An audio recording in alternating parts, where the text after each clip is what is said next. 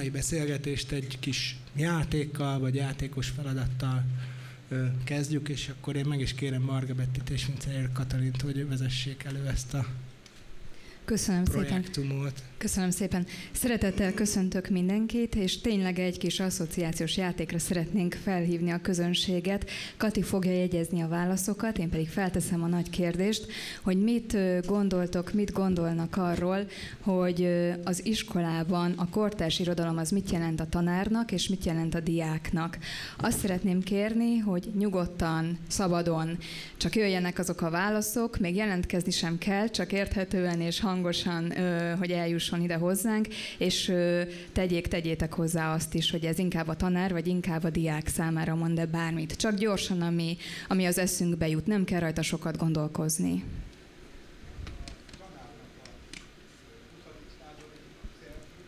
Tanárnak a 20. századi szerző,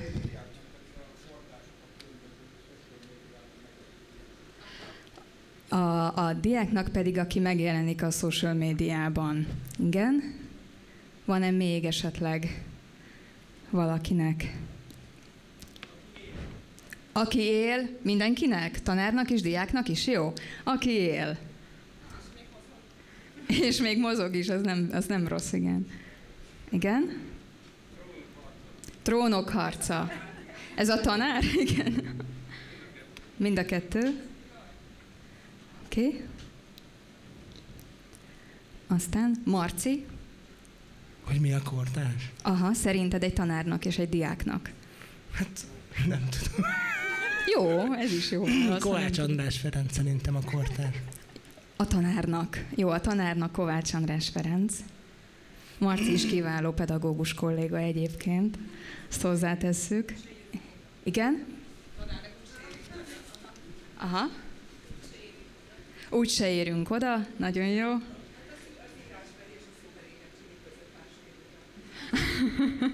A banketten, igen. Volt még esetleg valami? Igazi iskolai hangulat van, mint hogyha feleltetésre én itt gondolkoznék, és pörgetném mondjuk az elektronikus naplót, vagy lapoznám a papíralapút. Jó, köszönjük szépen akkor mindenkinek. Úgy látom, hogy, hogy akkor a végére ért. Ö, azt hiszem egyébként, hogy ebben, ami ott a táblán van, minden benne van abból, amit, amit feltételezni szoktak arról, hogy mi történik az iskolában. Látszik, hogy a tanár és a diák azért mást gondol, de vannak közös pontok is, és az is látszik, hogy nagyon nehéz a pedagógusnak a kortárs irodalmat beemelnie. Közben ott még valamit Kati odaír, amit én nem látok. Kortárs, amit nem értek, mondja a diák, igen. Ez közelít a klasszikusokhoz, azt hiszem, igen. Vagy a tanár, nagyon jó, a tanár, kortárs, amit nem értek, igen. Igen. Hát most, hogy már lassan gondolattérképé fejlesztettük ezt az ábrát ott a papíron, mindenkinek köszönöm, és, és akkor én innen adnám vissza a szót Marcinak, hogy ezt, ezt, ezt gondoljuk, úgy néz ki itt most ezzel a közönséggel. Köszönöm szépen. Amúgy, amikor én készültem az érettségére, akkor akkor a szüleim vettek nekem egy ilyen, az volt a címe, hogy Kortárs Magyar Irodalmi Antológia, egy ilyen zöld színű kiadvány volt, és ez 97-ben volt, és ez Kassák Lajossal kezdődött akkor, és Eszterházi Péternek talán a fancs, tehát valami nagyon korai szöveggel végződött, és az már akkor is ilyen, ilyen nagyon, nagyon furcsának tűnt. Na most a, ez, a, ez a kötet, amit most itt bemutatunk önöknek, az egy szerintem egy nagyon izgalmas vállalkozás. Én, én nagy élvezettel olvastam, és csak aki még nem ismeri a, a szerkezetéről, annyit szeretnék mondani, hogy, hogy két fő része van. Először is tehát, tehát szöveg, szövegeket elemez mindig, tehát hogy egyes konkrét szövegeket elemez, és van, van az elején egy ilyen értelmezés, vagy, vagy elemzés, köszönöm szépen, tehát hogy van az elején egy ilyen értelmezés, vagy egy elemzés, és ezt követi egy nagyon konkrét módszertani javaslat, hogy azt az adott szöveget azt hogy lehetne olvasni, és ö, számomra ez, ez, egy, ez egy nagyon régi dilemmát, ö, vagy dilemmában segített, vagy, vagy úgy látom, hogy ez egy, ez tulajdonképpen egy jó irány lehet ennek a dilemmának az eldöntésében, hogy ugye nagyon sokszor azt érezzük, hogy a, akár a, a, a, a tudományos kutatás, vagy akár a, a kulturális életnek a, a a produktumai, azok nagyon nehezen jutnak el a középiskolai oktatásba. És különböző kísérletek történtek erre, az utóbbi időben szerintem egészen bíztató kísérletek is, hogy hogyan, hogyan lehetne megkönnyíteni ezt, és akkor ilyenkor mind a kulturális széna képviselőinek, mind a, az úgymond tudományos élet képviselőinek, az egy ilyen reflexe, hogy ez, hogy ez azért van, mert hogy a középiskola az nem eléggé rugalmas, hogy a középiskolai tanárok azok nem hajlandóak, nem elég nyitottak ezekre a dolgokra, és közben meg így élt az emberben a gyanú eddig is, hogy, hogy lehet, hogy azért az is ennek az oka, hogy nem kaptak igazából megfelelő segítséget ahhoz, hogy, hogy, hogy ezeket érdemben tudják használni. Tehát, hogy nem biztos, hogy abból érdemes kiindulnunk, hogy a, hogy a budapesti elit gimnáziumoknak az oktatói, a, a budapesti elit gimnáziumok elit diákjait ö, ö, hogyan tudják rávenni egy ilyesmire, és hogy, hogy azt gondolom, hogy ez, a, hogy ez egy ilyen valami, valamelyes közvetítő ö, ö, kapocs lehet, tehát hogy, hogy, hogy ezt mindenképpen nagyon izgalmasnak tartom a, hogy mit is akartam, hogy, hogy, a, hogy rátérjek az első kérdésre. Tehát minden, azt csak így előzetesen mondom, hogy nem szegeznék senkinek így direktbe kérdést csak Nikinek, de hogy másoknak nem, hogy, hogy ilyen mindent, amit így kérdezek, az általánosságban, aki úgy érzi, hogy, hogy valami, valami ötlete van hozzá, akkor az, az fűzze hozzá, és nem is muszáj mindenkinek minden körben sorban egyenként megszólalnia.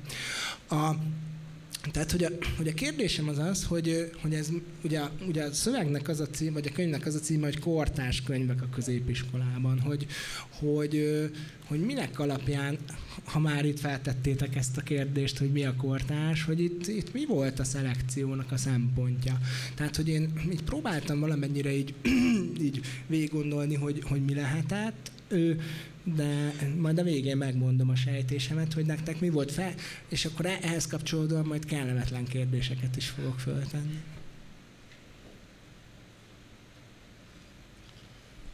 nem nekem tette föl a kérdést, vagy nem nekem címezte, de akkor ö, megpróbálok egy választ mondani, ami nem lesz igazi válasz, azt hiszem, de majd kíváncsi vagyok arra is, hogy a többiek mit mondanak. Ö, én azt hiszem, hogy egyrészt próbáltunk ö, az elmúlt évtizedben gondolkodni, tehát azért ez egy szempont volt, hogy ne menjünk túlságosan messze, mert hogy kortárs szövegekkel szerettünk volna foglalkozni valóban ebben a kötetben, illetve fontos válogatási alap volt az, hogy ezek megtalálható szövegek legyenek, meg lehessen vásárolni a boltban, ne adj Isten, hogyha valaki ezen a nyomvonalon elindulna, vagy valamelyik ö, eszés óravázlat nyomvonalán, ö, illetve szerettük volna az ifjúsági irodalmat beemelni, ez egy nagyon fontos érv, azt hiszem amellett, hogy hogyan érjük el a kamaszokat, a kamasz olvasóinkat. Úgyhogy én nagyjából ezt látom, illetve egy egészen őszinte megnyilatkozás talán, hogy itt a személyes ízlésünk is tükröződik, és itt vagyunk nem kevesen, ami, ami azt gondolom, hogy egy fantasztikus dolog, hogy a, a mi személyes ízlésünk az valamilyen szinten ö, hasonló is, tehát látok egy ilyen ö, hasonlóságot, de nyilván van egy elkülönböződés is, ami meg iszonyú izgalmasá teszi ez, ezt a válogatást, illetve a kiadó ö, Kovács Eszter, a főszerkesztő is részt vett ugye végig a válogatásban, tehát itt ő is benne van ebben, és nagyon jó volt közösen kitalálni, hogy az ember nyilván szeretett volna 50-60 könyvet beletenni, de nem lehet. Annyit tennék hozzá, hogy én ezt íróként vettem részt a, a, a könyv megalkotásában, de nagyon fontos volt, szempont volt az is, hogy ezekhez a könyvekhez oktatási szempontból kapcsolódni lehessen. Tehát nekem például az volt nagy élmény, még a Katival voltunk egy párban, és olyan szempontokat emelt be, amelyek kimondottan az oktatásban hasznosíthatók. Tehát nekem az eszék megírásánál ez egy nagyon fontos kapaszkodó pont volt, sőt olyan szempontok is bejöttek, amelyek nem feltétlenül jutottak volna amúgy eszembe, de mégis fontos szerepet játszottak, és fontos pontok voltak a, az eszének a felfűzésében, megírásában.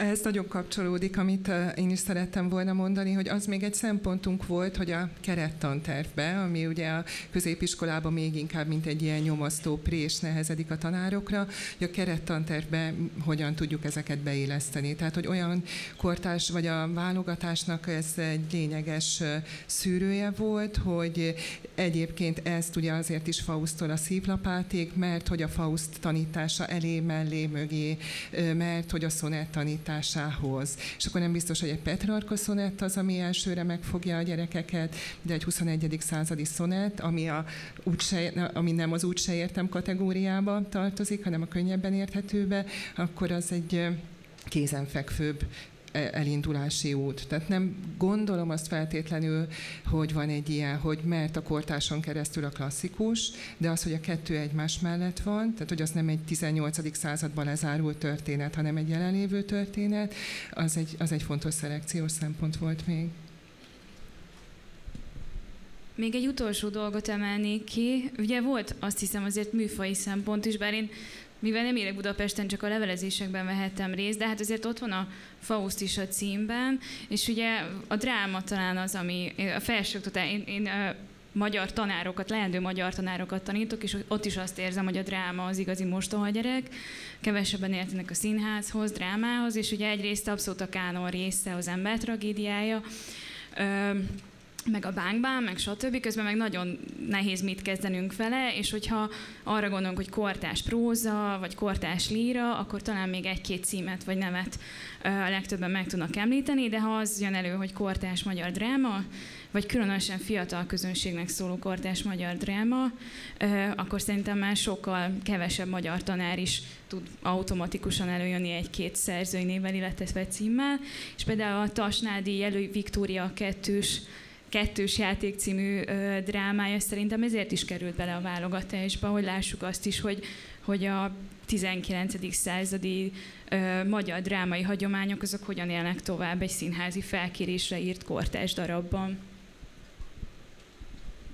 Még egy dolog jutott eszembe, mikor erről, mikor válogattunk, hogy Hát néztük, hogy úristen, mennyire sötét és szürke és nyomasztó sok minden a kortás magyar irodalomból, és hát azért a, a kanonizált tananyagban is az elsődleges téma, vagy ami túlnyomó többségben van, azért az a halál. És akkor diákokkal, 14 és 19 év közötti diákokkal a leg, legjobb, tehát nyilván mindent onnan nézünk, de, de azért folyamatosan erről beszélni az életük elején tomboló diákokkal, azért lehet, hogy egy kicsit ez a mennyiség például elsekélyesíti. Tehát, hogy volt nekünk egy olyan, már mint hogy a témát, hogyha nem jól fogjuk meg, és túl sokat beszélünk róla. Szóval, hogy volt egy olyan szempontunk is, hogy próbáljunk könnyedebb témákat is, vagy könnyedebb szövegeket is belevenni, vagy olyan műfajokat, mint például a krimit, ugye a Kondor Vilmos regényét például, ami, tehát, hogy így kifejezetten van egy ilyen elsődleges szórakoztató jellege is.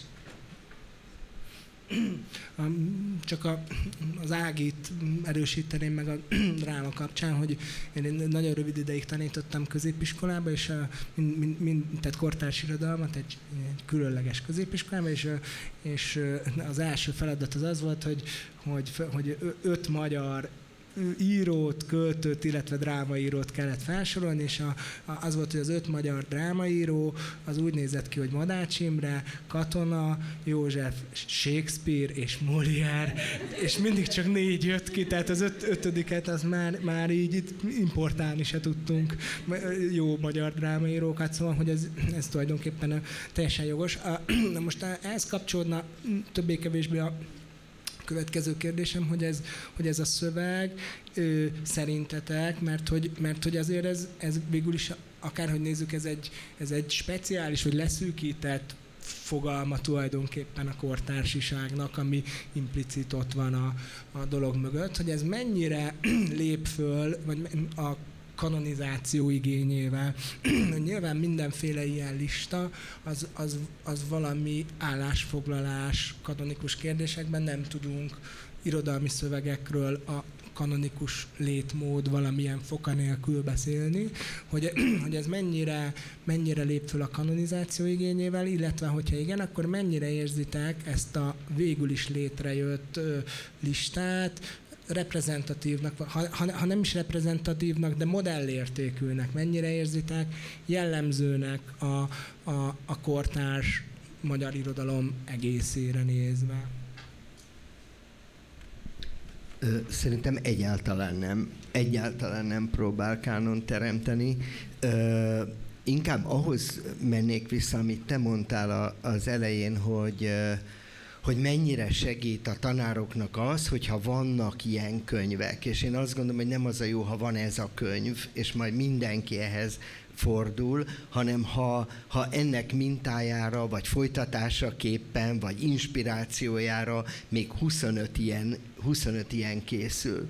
És ebben szerintem az is benne van, hogy az, hogy kortárs irodalom nem csak úgy lehet meghatározni, hogy a, a dolognak a, a lényegét, eszenciáját megfogalmazzuk, hanem úgy is, hogy felsorolunk olyan műveket, amelyek biztos, hogy kortársak és magyarok valahogy, valahogy ez biztos, hogy része a kortárs irodalomnak. Ö, tehát én azt gondolom, hogy egy picit se akar kánonképző ö, sem, semmilyen, nem, nem. Egyetértek Gyurival, én még annyit tennék hozzá, hogy ha, ha van állásfoglalása ennek a könyvnek, akkor az az, hogy, hogy szabadon hozzá lehet nyúlni ahhoz, ami kortárs, és ahhoz, ami magyar, és ehhez nem kell sok. Tehát igazából, amikor dolgoztunk ennek a könyvnek az anyagán, a foglalkozás terveken és az eszéken is, akkor az, az szerintem a, a sok szempont egyike volt, hogy, hogy olyan javaslatokat, olyan elemzéseket tegyünk itt közé, amiből az látszik, hogy, hogy, hogy ezt meg lehet csinálni, és hogy igazából mi itt motiválni és ösztönözni akarjuk ezzel tényleg, amit a Gyuri is mondott, a kollégákat, hogy bátran hozzá lehet nyúlni, és ehhez nem kell semmilyen csoda.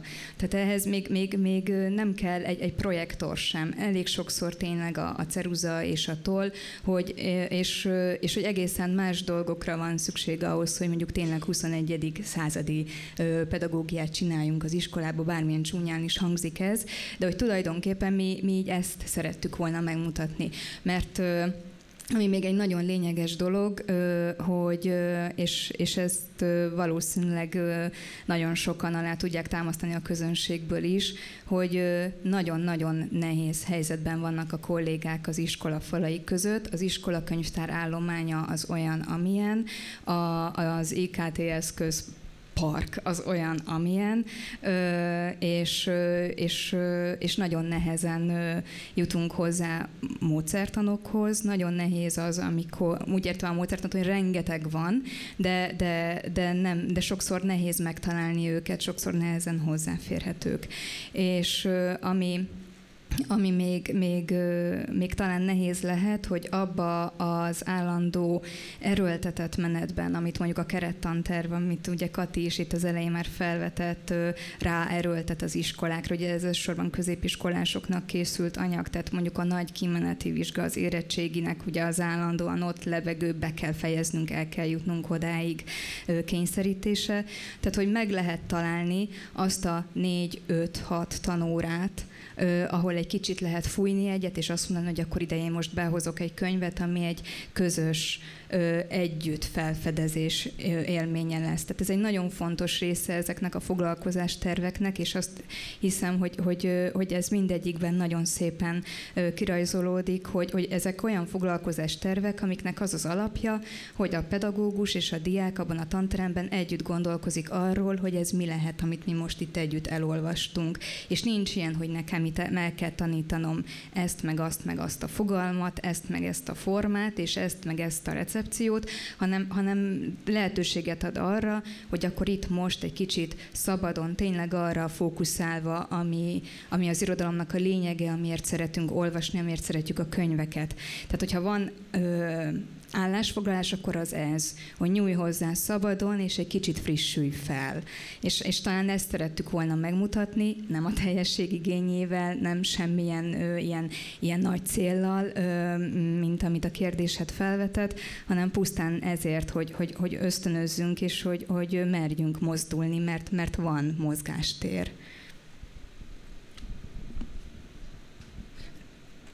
Egy gondolat erejéig igazából nekem ami ilyen titkos vágyom, hogyha lehet azt mondani, hogy akár az is, hogy amikor majd oda kerül a sor, akkor nem mondjuk egy-egy könyvet kompletten végig tanítson valaki, hanem ö, tehát igazából ez a szabad asszociáció, tehát hogy mondjuk eljutunk a, a nyelvújításig, akkor jusson eszébe, hogy és itt van egy könyv, mondjuk konkrétan ugye Péter Finek a kitömött barbárja, és igenis hozzáilleszthető, ha nem is az egészet, de egy-egy rész kiszed belőle, vagy ha mondjuk valami város tematika van, és akkor ott mondjuk Kondornak a krimien nagyon erősen szóba jöhet. Tehát igazából, amit te is mondasz, hogy akár kiszedni részeket, tehát abszolút alkalmas rá, legalábbis ez volt a szándék.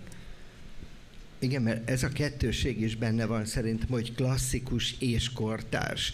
Hogy a kortársak állnak a középpontban, de amennyire lehet mindannyiszor próbáltunk és zömmel kanonikus, iskolában tanított, kerettantervi, vagy legalábbis olyan, olyan a, a, a tudásunkban benne lévő művekhez hozzákapcsolni, ami pedagógiailag ugye megkönnyíti azt, hogy, hogy elővegyük ezeket a műveket, másfelől pedig a, a, a műveknek, az irodalomnak a párbeszédére épül. Tehát a, azt mondja, hogy igenis a, a, a kortárs művek fölidéznek, megszólítanak régieket, azokat új fénybe állítják, másképp ö, olvasunk egy régebbi művet egy kortársnak a fényében. A, ja, Semmi, csak egy apró gondolat, hogy szerintem ez nagyon fontos kérdés, amit ö, feltettél amúgy, és azt hiszem, hogy mindannyian nagyon írtóztunk a kánon alkotástól. Ennek ö, volt egy ilyen ö, gyönyörű, még a megbeszélések során ö, élményszerű, meg plastikus jelenete, amikor tényleg szerintem mindannyiunknak volt azért ragaszkodási pontja, hogy mit szeretne nagyon, melyik az a könyv, és akkor amikor elengeded azt, ami lehet, hogy szép irodalmi szempontból neked az etalon, a tuti, és akkor rájössz, hogy azzal viszont nem biztos, hogy jól tud dolgozni egy csoport, mert vagy, vagy éppen annak a korosztálynak bonyolult. És ez az elengedés, ez, ez szerintem nagyon jól mutatja azt, hogy hogyan működtünk mi ebben a könyvben. Jó, én ezt teljesen értem, de azért azt, azt meg nyilván másfél meg tudjátok, hogy ez mégiscsak valahogy kanonizálni fog. Tehát nem, nem tudsz nem kanonizálni. Tehát, hogyha csinálsz egy ilyen könyvet, az, az, az állást foglal kanonikus kérdésekben, akár, akár igényetek ez, vagy akár szeretnétek ezt, vagy akár nem is ilyen értem, ez egy nagy felelősség is, és én tehát hogy tiszteletre méltó a maga a vállalkozás. A utolsó ilyen, hát picit, picit kekec kérdésem lenne, hogy, hogy és ez a, ami, a, ami a válogatásnak a szempontjait illeti, de hogy, hogy, hogy azt hiszem, hogy már kezdem, kezdem érteni, hogy, hogy mik voltak itt az alapvető szempontok, de hogy, hogy, hogy mit szólnátok ahhoz, hogyha valaki azt vetné a szemetekre, például én, hogy a, hogy a, hogy a posztmodern kánonnak, vagy amit így köz, közkeletűleg posztmodern kánonnak, vagy efélének nevezünk, annak itt, ha jól látom, akkor nyomas se nincsen, tehát, tehát Nádastól Eszterházin, Parti nagyon, Kovács András Ferencen, az különösen fájdalmas, Kukorelin, stb. Tehát, hogy ez a, hogy a, hogy ez a nagy, nagy posztmodern nemzedék, ez mint hogyha, mint hogyha csak utalás szinten jelenne meg ebben a, a a, a szövegvilágban, hogy ez tudatos döntés volt, mert el tudom gondolni, hogy, hogy úgy ítéltétek meg, hogy ez egyszerűen taníthatatlan, vagy egyszerűen az nem négy órába férne bele, hanem 24-be, és akkor annyi ideje viszont már senkinek nincsen. Én semmiképp se gondolom taníthatatlannak, de, de az biztos, hogy, hogy amivel kezdtük is, hogy a, a kötetvállalás az elmúlt tíz év, és valóban amennyi Péter Finek is van posztmodern felé hajló szövege ráadásul, tehát valóban ö, nem ezeket válogattuk be. Amennyiben ez ö, mérvadó lehet, hogy arra emlékszem, hogy volt egy olyan beszélgetésünk, hogy, hogy picit, mint hogyha ezek a szövegek éppen, hogy azért viszonylag jelen lennének. Tehát amikor a Betty föltette ezt a kérdést most, hogy, hogy mit gondolunk a kortárs irodalomról, akkor én például pontosan azt gondolom, hogy a tanárok azt még odaig még elmennek szerintem, és nem, nem mondanám azt, hogy kassák nekik a kortárs irodalom, hogy mondjuk Eszterházi, Kukorelli, Nádas, stb. És egy picit szerettünk volna közelebb jönni, illetve más regisztereket felvetni. Például milyen izgalmas ez a Péter Szécsi Noémi jelenség, ami milyen jó, hogy nem ugyanaz az ember írta mind a két konkrét szöveget, hanem az egyik csapaté volt a, a Péter Fés, mondjuk a miénk volt a Szécsi Noémi, hogy nagyon ö, paralel irodalmi, ö, ö, poétikai ö, regiszterek indulnak be náluk, és akkor ezek olyan szépen kirajzolódtak szerintem, hogy azért az elmúlt tíz évben mik azok a, a, a trendek, most ezzel a csúnya szóval élve, amik, amik láthatóak. Most így első körben ez jut eszembe. Még továbbra is egy kicsit visszakapcsolni magának a kánonnak a kérdéséhez. Tényleg szerintem lehetne azt is nyomatékosítani, hogy egész egyszerűen ez a könyv csak abban is segíthet, hogyha én 18 éves vagyok, és érdekel az, hogy mi az, hogy kortárs irodalom, akkor kinyitom a könyvet, megnézem a tartalomjegyzéket, és akkor kapok ötleteket, és elkezdek olvasni ezekről a szövegekről, és valami tetszik. Legalábbis amikor én voltam 18 éves, akkor én még nem nagyon googliztam, hogy emlékszem, tehát éppen, hogy hogy tehát nekem még nem ez volt az elsődleges orientációs pontom, és, és nagyon emlékszem arra, hogy én megpróbáltam megfejteni magamnak, hogy mi az, hogy kortárs irodalom. Nekem egy nagyon jó magyar tanárom volt, aki viszont azt mondta, hogy a József Attilánál zárja ezt be, ő, ő onnantól tovább nem szeretne tájékozódni. Ő, és ebben maradtunk, és így viszont magamra is maradtam, és hogy nagyon örültem volna egy ilyen kiadványnak. Én Eszmanár Szilviának volt egy kortás magyar irodalmi könyv, ami valahogy a kezembe akadt, igen, ugye, és annak nagyon örültem, és nem feltétlenül már ilyen egyetemista aggyal olvastam én azt, hogy akkor most mi az, hogy posztmodern irodalom, hanem címeket kerestem, neveket kerestem, témákat kerestem, és nagyon örültem, hogy van valami, ami ad nekem egy ilyen orientációs pontot. Tehát egy kicsit úgy is el tudom képzelni ennek a könyvnek a funkcióját, ami pedig a posztmodern kánont illeti, hát most ez is egy ilyen leszűkítő elnevezés. Olyan szempontból igenis ott van a posztmodern kánon ebben a könyvben, szerintem, hogy ezek a posztmodern identitás problémák. Tehát a rassznak a kérdése, szexuális identitások kérdése, stb. Az viszont nagyon is jelen van azokban a könyvekben, amiket kiválasztottunk. Tehát, hogy talán nem egy ilyen leszűkítő posztmodern, vagy posztmodern mind szövegirodalom, igen, hogyha így definiáljuk a posztmodernt, akkor nem az dominál a könyvben, de azért szerintem akár ha, ha nem tudom, eljutunk valaha oda, hogy, hogy, hogy tudunk arról egy magyar órán beszélgetni, hogy mi a posztmodern, akkor igenis ezek a kérdések is előkerülhetnek, amiket viszont már érintenek ezek a művek. Csak annyit muszáj mondanom, de privatizálás, hogy ez a Eszmonár Szilviának ez a könyve, ez ennek az iskolának volt a tankönyve, amiben, ahol én tanítottam. És ez egy nagyon kiváló könyv volt természetesen. A, ja, Gyuri akarsz. Még annyit szeretnék, hogy a posztmodern nem maradt ki, ö, hanem, hanem itt van egy nemzedékváltás is. Tehát így figyeltem, a, ezzel nem gondolkoztunk eddig, hogy ki a legidősebb szerző, meg legfiatalabb szerző, és tényleg nem az Eszterháziék nemzedékéből, hanem hanem a legidősebb szerző is egy nemzedékkel fiatalabb, de, de bizony két ö, nemzedékkel fiatalabbak is vannak. De ami az igazán lényeges, hogy a posztmodernnek az a tudása, hogy a nyelv áll előtérben, és hogy teljesen más a Péter Figergely regénynek a nyelve, mint a Tóth Benedek regénynek a nyelve, és hogy ez nem véletlen, hanem, hanem a nyelven keresztül képződik meg egy világ, ez viszont szerintem nagyon erősen benne van a könyvben, tehát ha tetszik, akkor ez igenis a posztmodern fordulat meg tudás utáni könyv, vagy, vagy azt a tudást beépíti ez a könyv.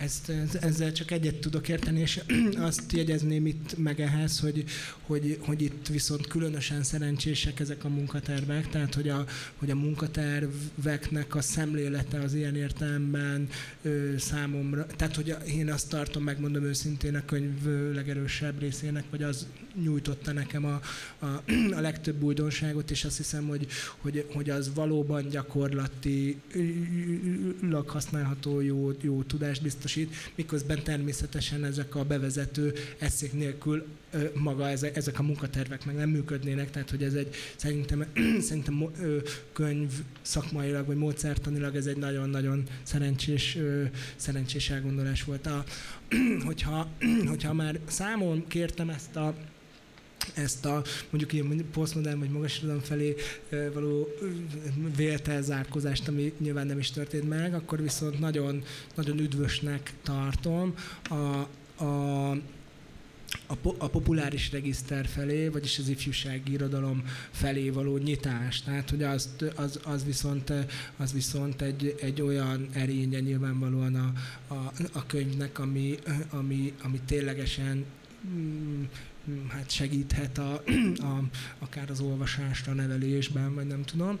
És ez volna egy kérdésem, hogy egy viszont ebből is hiányzott nekem, és a, mégpedig a, ezek a tini sorozatok, hogy ezt miért döntöttetek úgy, hogy, hogy ezt kihagyjátok, ugye ezt a serialit, ugye ez a, a, a serialitással kapcsolatos, vagy ez a sorozatszerűség, ugye ez a, ez a mostani könyvkiadásnak az egyik ilyen szent grája. Egyrészt, nyilván, nyilván anyagi megfontolásoktól sem függetlenül, másfél viszont viszont azt látjuk, hogy ezek a, ezek a népszerűségnek, vagy a könyvnek a népszerűségét azt nagyban tudja segíteni, és itt ami, ami sorozatszerű, az, hogyha jól figyeltem, az a, az a Budapest Noir volt egyedül, és az sem mint sorozat került ott, ott tárgyalásra, hogy ez egy elvi döntés volt, mert szerintem egy védhető elvi döntés lenne, hogyha ha úgy döntöttetek volna, hogy meg nem nevezett szentről elnevezett középfokú intézményről szóló iskolát, azt, azt nem akarjátok, vagy ez csak így alakult, vagy nem tartottátok érdekesnek, vagy más szempontjaitok voltak ebben?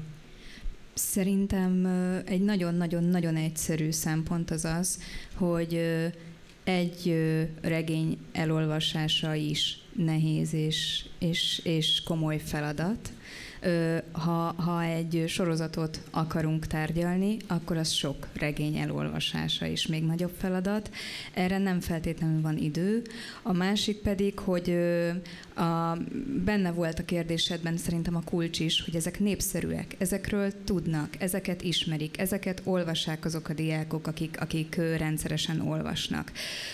Ezeken már meg lehet edződni, pont azért, mert szeretjük és mert népszerű, és akkor itt inkább olyan könyvek szerepelnek, amiknek már, már pont ezzel a, a magabiztossággal, amiket mondjuk ezeknek a sorozatoknak az olvasásával összegyűjtöttünk, neki lehet futni, de még azért nem, nem nádas és, és nem eszterházi. Tehát, hogy ez egy nagyon fontos dolog azért, hogy, hogy van itt a az értelmező, kritikusan gondolkodó olvasóvá válásnak azért vannak lépcsőfokai, és azt nem feltételezhetjük, hogy ezek már rendelkezésre állnak még egy 18 éves, éppen az érettségi előtt álló ö, fiatal ember nek sem. Tehát, hogy, hogy ez egy, nekem például az egyik első kudarcom volt, amikor elkezdtem tanítani, az egy családregény vége, mert én úgy gondoltam, hogy ez rövid, ezt el fogják tudni olvasni. Aha, igen, tehát ez a, ez a frissen, még, még a terepen gyakorlatot alig szerzett pedagógusnak volt a, a, a kudarca, tehát hogy ez, ezek nem így mennek, hanem, hanem azért kell egy ilyen lépcsőzetesség. És azt is gondolom, hogy ezek a, a könyvek, amik végül bekerültek ebbe az ötlettárba, inkább mondom ezt, ezt így, mert, mert talán ez inkább az, vagy, vagy ebbe a, a a, a, a, a játékra hívó ö, ö, könyvbe. Ezek, ezek azok a, a könyvek, amiket, ö, amiket picit már azért nehezebb olvasni, mint mondjuk az éhezők viadalát, vagy mint ezeket a nagy népszerű sorozatokat, de meg lehet ugrani őket. Illetve nem mindet, mert pont a, a kitömött barbár az az egyike azoknak, amik nehezen olvashatók középiskolában, de ezeket meg a, a, a, a szerke, tehát hogy erre meg van egy nagyon jó szerkesztési megoldás ebben a könyvben, hogy jelezve vannak, hogy, hogy mik a bevállalósabb könyvek, és mik azok, amik a, amik a, a kevésbé ö, nehéz pályás regények, és ez, ez szerint is lehet választani.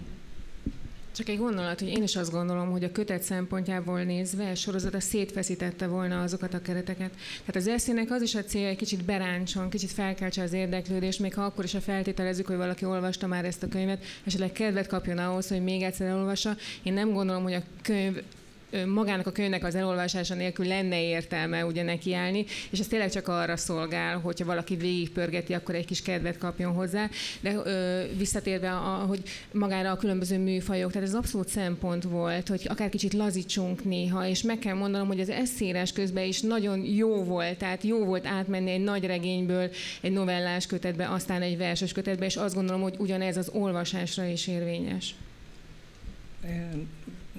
lehet, hogy nem lesz annyira szimpatikus, amit most mondani fogok, Akkor nem de, de muszáj mondanom, mert mégis annyira idevág, hogy azért itt főként magyar szövegekről van szó. És az a bizonyos iskolás ö, sorozat, regény, irodalom, ami ma olvasható, és amiben azt hiszem, hogy számos beszélgetésen bele ettük, rágtuk magunkat, akár mindannyian, akik itt ülünk, egyszerűen nem jó szövegek sok esetben, nem szeretnék olyan szövegekről eszét írni, tehát hogy nagyon nehéz velük dolgozni, és itt igenis lehet, hogy nyitottunk a, a, a, a populáris, vagy, vagy nevezzük bárminek, de azt hiszem, hogy, hogy egyikünkben sem marad kétség a, a, a felől, hogy ezek klassz szövegek, nagyon-nagyon erősek, tényleg akár a posztmodern nyelvi ö, ö, regiszterre vissza ö, gondolva, és, és még a, a serialitásnak egy érdekes része, hogy hamar elévülnek ezek a könyvek, olyan gyorsan jönnek egymás után, nem biztos, hogy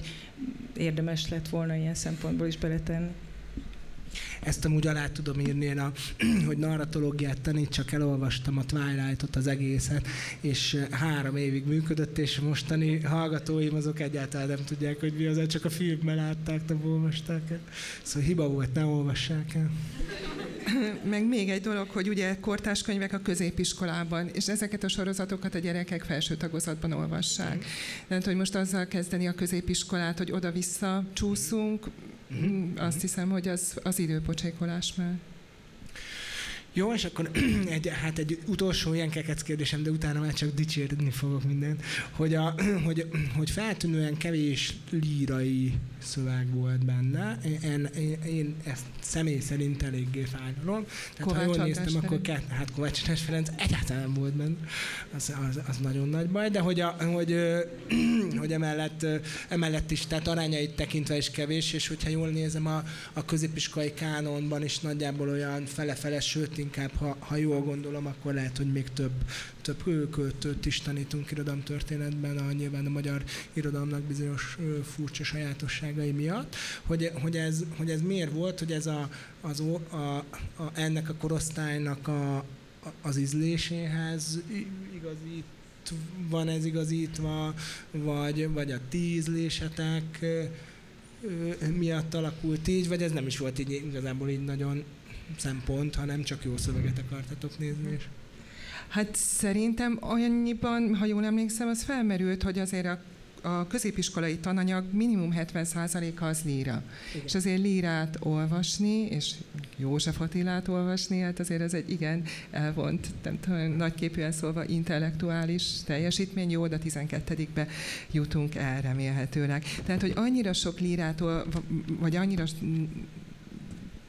szerintem aránytalanul nagy a líra a kortás középiskolai anyagban, hogy azért itt is van valamennyi, kétségtelenül jóval kisebb arányban de hogy azért a diákoknak, meg szerintem általában azért az, az ember, aki olvas, az kevesebb a versolvasó, több az epika olvasó, és tehát a történetek. És hogy akkor a, a történetek azért, amiket olvasnak, most borzasztóan snob és elit leszek, tehát hogy akkor azért azok nem feltétlenül azok a könyvek, amiket az iskolában tanítunk, sőt, nyilván nem, és nem is nagyon azok, amik itt vannak. Tehát, hogy itt azért valami olyasmit próbáltunk találni, ez is egy kicsit egy ilyen híd vagy átvezetés, hogy a történetolvasásban azért van mindenkinek valamennyi gyakorlata, a líra olvasás és értés azért az egy nagyon-nagyon elvont és magas szintű része már talán az irodalomolvasásnak, és itt olyan minőségi kortás epika van túlnyomó többségben, amivel talán így lehet haladni az abstrakció felé, és hogy akkor azért az epika sem csak történet de biztos volt még más oka is annak, hogy kevés a líra, nekem ez jut eszembe. Én ezzel egyetértek, csak annyit szeretnék mondani Marcinak, hogy van benne Kovács András Ferenc. A szívlapát egyik Akkor feladatában. Jó. Akkor jó. Egy megúszós válasz, hogy igen, itt a szívlapát, amit pont mi csináltunk a Bettivel azt gondolom, hogy teljesen jogos a kritikád, és így utólag én is sajnálom, tehát hogy igen, ránk fér több, és természetesen majd a következő kötetben sokkal több lesz, de, de, de a szívlapát például ezért került bele, mert az, mint antológia hivatott egy kicsit úgy, úgy, úgy mindenbe belekapni, de nyilván nem mutathat teljes képet, mert mint minden antológia, és így tovább ezt már mondhatjuk. Meg még csak annyit, hogy azért egy kortás versre könnyebb rátalálni, mint egy iskolában feldolgozható kortás regényre. Tehát azért a versek, főleg ha, ha, ha arra gondolunk, hogy mi történik akkor, amikor kinyitjuk mondjuk reggel a Facebookot, akkor azért azok úgy jönnek, főleg egy magyar tanár falán is. Azokba, hogy belefutunk. Sokkal találkozunk, ezek a leggyakrabbak a, a workshopokon, konferenciákon, stb. stb. Tehát, hogy azért ezeket talán könnyebb megtalálni. Ettől még kétségtelenül igazad van abban, hogy lehetett volna több, de de, de, de hogy ezek ott vannak, ezek szerencsére azért működnek, és, és tényleg a, a természetes közegükben működnek erre, hogy könnyen rátalálnak a diákok is, én azt látom, hogy, hogy sokkal sokkal inkább, főleg a, a most a, a slam miatt nekik van egy, egy természetes érdeklődésük a kortás lira felé, még akkor is, hogyha ez kerülő utakon történik. És hát furcsa módon valahogy, mintha a középiskola is jobban fölkészítene a gyerekeket a, a, a versolvasásra, vagy hogy, hogy mondjam, ott kisebb, kisebb ugrás van ahhoz, hogyha valaki jól tud Arany Jánost olvasni, akkor valószínűleg téreit is jól, jól fog tudni olvasni, nem? Vagy szóval, hogy, hogy nincs ez a nincs ez a, a nagy ugrás, mint ami... Aha. A, egy gyakorlati kérdést szeretnék föltenni az a szerkesztésre vonatkozóan, vagy hogy készült ez a dolog, hogy, hogy itt többen már pedzegettétek, hogy, hogy a gyakorlatban hogy csináltátok ezeket a páros dolgokat, mert hogy én, én egyszer csináltam ilyen életemben ilyet, és nagyon rohadt nehéz volt, szóval hogy nem, nem az van, hogy fele munka, hanem inkább az van, hogy háromszor annyi munka, és hogy, hogy, hogy, hogy melyik volt előbb kész, meg ilyen, ilyen gyakor, hogy, hogy meséljetek erről egy picit, hogy milyen tapasztalatokat szereztetek ebben a, ebben a munkában. Katival dolgoztunk együtt, és nem tudom a szövegeken mennyire fog érződni, de dolgozni nagyon jó volt együtt. Ez úgy nézett ki, hogy ugye mind a ketten elolvastuk az adott könyvet, és aztán egy nagyon-nagyon intenzív, két-három órás megbeszélések jöttek, amik során a különböző jegyzeteinkből összefésültünk egy közöset és a, utána a munka érdemi része tulajdonképpen otthon kezdődött, amikor én nekiálltam az eszének, ő pedig a, a munkatervnek, és akkor még utána egy többkörös közös átnézés jött, tehát minden egyes műnél ez volt. Biztos igazad van abban, hogy sokszoros a munka, de nagyon élvezetes volt. A magam részéről ezt tudom mondani.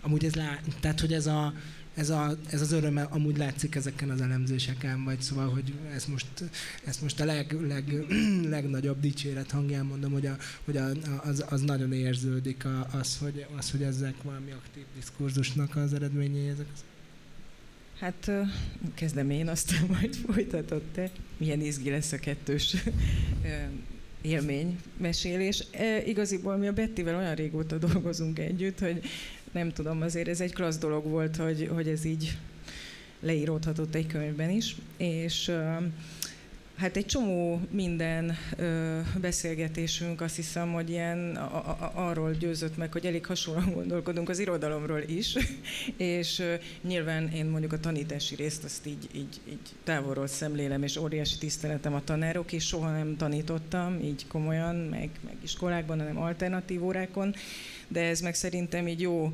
interakció volt közöttünk, hogy, hogy mondjuk mennyire tudjuk inspirálni egymást ilyen szempontból, és nyilván attól lett ez igazán izgalmas, hogy amiket ő kitalált jó gyakorlatokat, az beépült az én szövegembe, amire mondjuk én rájöttem az olvasás során, hogy úristen, micsoda narrációs paradicsomba érkeztem, akkor meg azt berakta ő. Tehát volt olyan is, hogy egy darabig együtt írtuk, de egy idő után nekem bejött egy külön munka, úgyhogy akkor már ő elkészített, és akkor már utólag néztük össze. De, de az is nagyon jól működött, mert azért előtte minden szöveget átbeszéltünk, tehát jó volt. Igen, és pont egy ilyen utólag miatt aztán szegény Eszter nem jó volt kellemetlen helyzetben, mert így írtuk neki, hogy jó, akkor, akkor most egy kis újratervezés jön. Tehát tényleg nagyon szorosan együtt készültek ezek a szövegek, és, és ezek így, így, így együtt alkotnak egy egészet.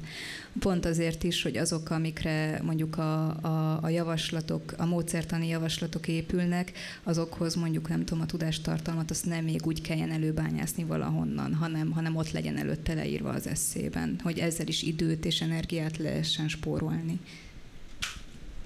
Hát szerintem mi vagyunk a kakuktojások Gyurival, mert mi akkor találkoztunk először személyesen, amikor már mind a három szöveget, illetve munkatervet elkészítettük, és a nagy szakmai beszélgetés aztán nem volt kifejezetten szakmai, hanem hogy így mindenről beszélgetünk, ami eszünkbe jutott, és nagyon jó volt.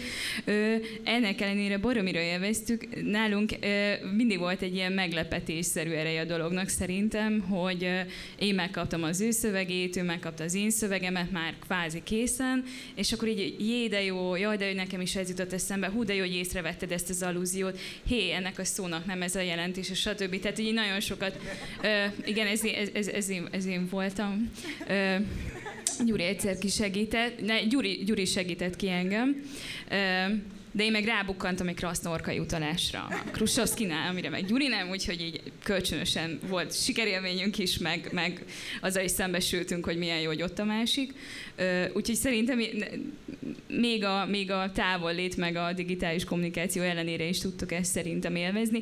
Nekem személyesen a, a, azért is volt nagyon, tehát azért is örültem nagyon, hogy bevonódhattam így, így kicsit kívülről, meg távolról ennek a könyvnek az elkészítésébe, mert hogy tényleg így a felsőoktatásban én nagyon sokszor érzem azt, hogy, hát, hogy nagyon erősen elszakadnak egymástól az egyetemi irodalomtörténet szemináriumok, meg a középiskolai magyar órák, ezt a szakadást ezt én magam is nagyon sokszor érzem, miközben most kifejezetten elsősorban tanárszakosokat képzünk, ugye az egyetemeken most ez a tanárképzés került előtérbe, és hát nekem nagyon megvilágító erejűek voltak ilyen szempontból Gyuri úravázlatai, meg óraterve is, és nagyon megerősített engem abban, hogy, hogy igen, egyetemi szemináriumnál is nagyon sokat tudok ö, nyerni, nagyon sokat tudok profitálni abból a korszerű módszertamból, ö, amit többek között Gyuritól meg tud tanulni, el tud sajátítani egy mai kezdő magyar tanár. Tehát, hogy engem abban erősített meg az egész projekt, hogy,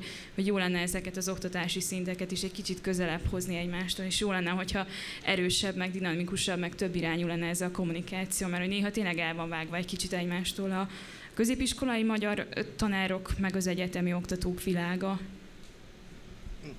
nekem is nagyon jó volt, tehát csak ennyi. Meg annyi, hogy volt ennek két szintje, tehát ugye mostanáig beszéltünk a párokról, de volt egy olyan szintje is, hogy és akkor a három tanár is egyeztessen. Tehát nem, nem csak a, a, a tematikus párok voltak meg, hanem az is például, hogy hogy építsünk föl óravázlatot. Óravázlatban gondolkozunk, vagy feladatsorban. Kövessük-e a ráhangolódás, jelentés, teremtés, hármas hármasságát, vagy ne? Átformálhatók-e az óravázlataink úgy, hogy mégis egységesek legyenek, vagy nem? Reális valami, vagy nem? Szóval volt, volt ez a szintje is. Meg volt egy ilyen személyes szintje is, tehát nagyon vicces, legalább két nagyon vicces megbeszélésre is emlékszem, amikor tehát így mondtuk az ötleteket, és akkor a másik hörgött. Tehát, hogy azt nem lehet tanítani. Ah, kizárt. Na jó, és akkor meggyőztük egymást, vagy, vagy így elfogadtuk. Aztán a másik, de te azt már tanítottad, de komoly, de kinek, vagy mi? Ne, ne, de kipróbálom, jó? Mi, mi?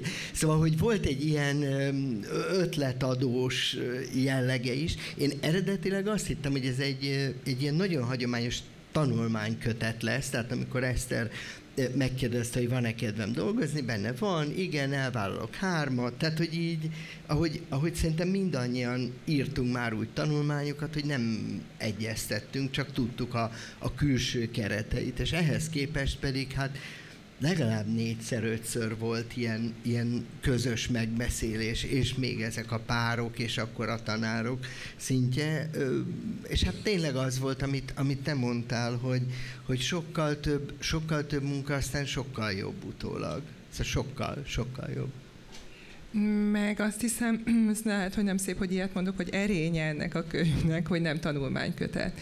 Meg hát a tanítás is akkor jó, hogyha azért nem a tanára megmondó ember, hanem van egy víziója, van dramaturgia a fejében, hogy mit, hogyan, honnan, hová. Na de hát aztán olyan kérdések jönnek, meg úgy kigáncsolnak a diákok nyilván, hogy muszáj, hogy adja, tehát amire úgyse tudok felkészülni, és hogy legyek eléggé képes improvizálni. És azért nem azt mondom, hogy most ezek a páros meg a hatos munka, ez tökéletesen leképezte, de azért az, hogy amit most ugye akár a Gyuri is idézett, hogy hát nem, ez biztos nem lehet, hát meg hm, stb. Tehát, hogy azért gyakorló tanárok vagyunk, viszonylag azért mind a hárman elit gimnáziumokba tanítunk, de, hát, hogy, mm, de hogy azért próbálunk remélem nem túl sznobok lenni, vagy én igyekszem, vagy nem tudom, hogy sikerül de hogy na, szóval, hogy így minden lehetőségre felkészülni, és akkor így egymásnak hiába nagyjából egy körbe mozgunk, mégis tudtunk olyan szempontokat adni. Tehát, hogy, hogy ez tényleg egy ilyen, amilyen, a, tehát a tanítás is akkor jó, ha az egy közös munka. És akkor hát ez is egy ilyen fajta közös munka volt, nyilván, amit most már nem ismétlem el, amit előttem szólók, de hogy ez a kettős játék egy kicsit az volt, ami a sokas játék az osztályteremben. Igen, és én ehhez szeretnék még ezt a kettős játékot egy hármas játékká is tulajdonképpen kiegészíteni, hogy amikor dolgoztunk ezeken a foglalkozás terveken, akkor az végig fontos volt mindannyiunknak, hogy, hogy ezek úgy készüljenek el, hogy ezek támogatást adjanak, és ne elvárjanak. Tehát, hogyha ha ezt egy kolléga kinyitja valahol nagyon messze egy, egy, egy, egy olyan terepen, amit mondjuk mi végig sem tudunk gondolni, akkor, akkor ő azt mondja, hogy jó, ebből én ki tudok választani három-négy feladatot, hozzá tudok tenni mondjuk négy másikat, és akkor működni fog. Tehát, e, hogy erre próbáltunk még nagyon figyelni, hogy ezek, ezek olyan, olyan javaslatcsomagok legyenek, amik, ö, ö, amiken jól látszik, hogy hol tudok összevonni, cserélni, rövidíteni, vagy ha kell elidőzni egy feladatnál, és erre ö, próbáltunk ö, ö, jelzéseket is adni. Tehát, hogy tulajdonképpen, hogy itt nem, ezek nem a mi foglalkozás terveink, hanem ezek olyan foglalkozás tervek, amik, amik majd ö, a kollégák foglalkozás tervei lesznek, és hogy ez tényleg egy nagyon fontos dolog, hogy, hogy ez, ez csak egy támogatás, és, és hogy ez ebből mindenki fel tudja építeni a sajátját. És ez, ez volt talán egy fontos dolog, hogy, hogy itt ez egy kiinduló pont legyen, a, egy, egy olyan alap, ami, ami, ami tud, ö, tud egy ilyen rugalmas kiinduló pontot adni. ugye nagyon gyakran szokták ilyen könyvbemutatókon azt a frázist használni, hogy valami hiánypótló, és hogy, hogy én azt hiszem, hogy, hogy ezt nem is tudom, hogy ezt mondanám-e, hogy hiánypótló, de hogy ez biztos, hogy egy, egy, egy csomópont tulajdonképpen minden értelemben. Tehát, hogy egy, egy, egy hiányzó lánc, vagy egy hiányzó pont egy hálóból, és egy olyan hiányzó pont, ami nagyon sok felé vezet. Vezet a, a klasszikus irodalmi kánon felé, és a vezet ugyanakkor a populáris regiszter felé, mediálisan vezet a képek felé, vezet a filmek felé,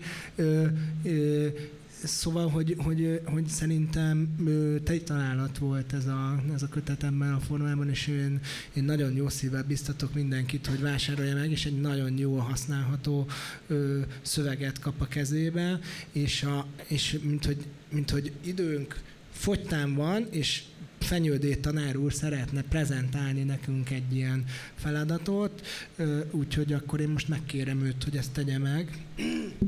Értem, megkérdezem, hogy hány percem van. Három. Jó.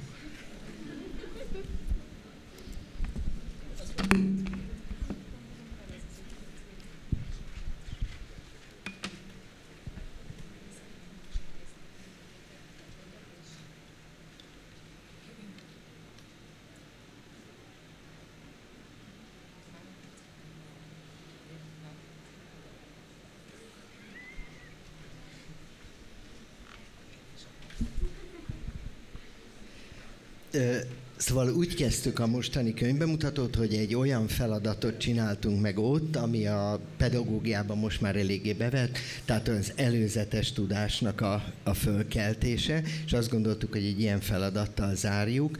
Ö, valószínűleg sokan fölismerik a képet, illetve aki Krusovszki Dénesnek a könyvét ismeri, az talán rájött arra, hogy ez a kép szerepel a könyvben, és akkor azt a feladatot végeznénk el, de most csak bemutatom, hogy megnézzünk egy képet, a parasztlakodalmat, amit nagyon hosszan és nagyon izgalmasan megidéz a könyv, és összegyűjtögetjük, hogy milyen alakok, figurák vannak a képen, akik mit akarhatnak ott csinálni.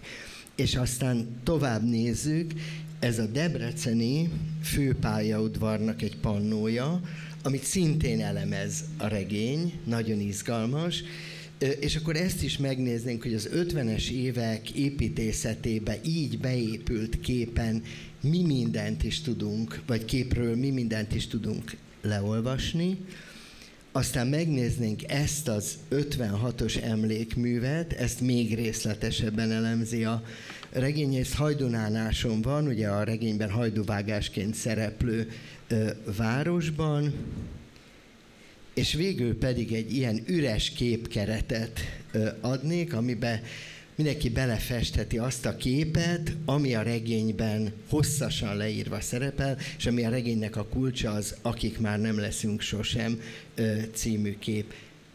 Ezt játszottuk volna el. Hát jó olvasást kívánok a regényhez persze elsősorban, de talán az elemzéséhez is. Köszönöm szépen.